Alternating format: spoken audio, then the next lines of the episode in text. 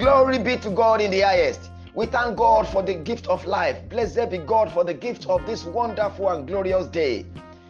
Thursday, the twenty-second day of the month of February twenty twenty-four. Blessed be God forever. And beloved, today, once again, I bless you in the name of the Lord Jesus.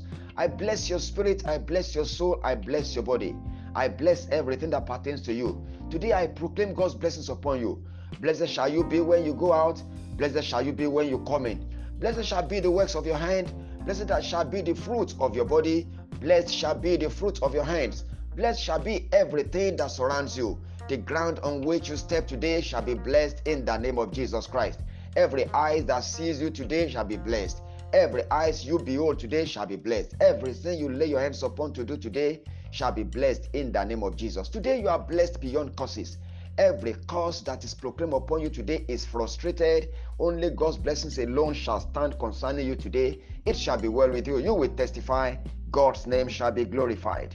In the name of Jesus. I welcome you to Inspirations for today. My name is Life Adekunle David, bringing you live inspirations based on God's infallible word. I continue to share with you today my inspirations on the subject of prosperity. And here are the inspirations for the day.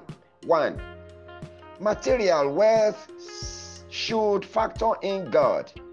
Friend, never boast in your own ability to make and use wealth. Ask the rich fool. Two, health is wealth, it is said. True prosperity entails sound health.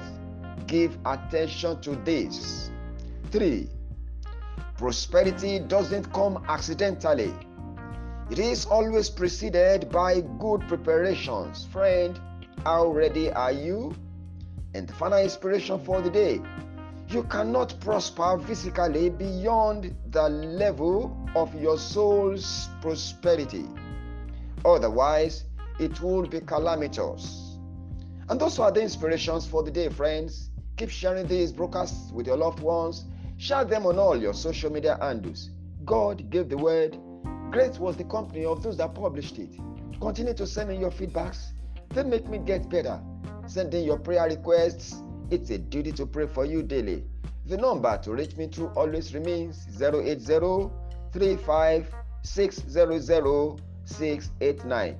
And till I come your way again tomorrow with yet another episode of Inspirations for Today, I remain your friend, Life Adekunle David.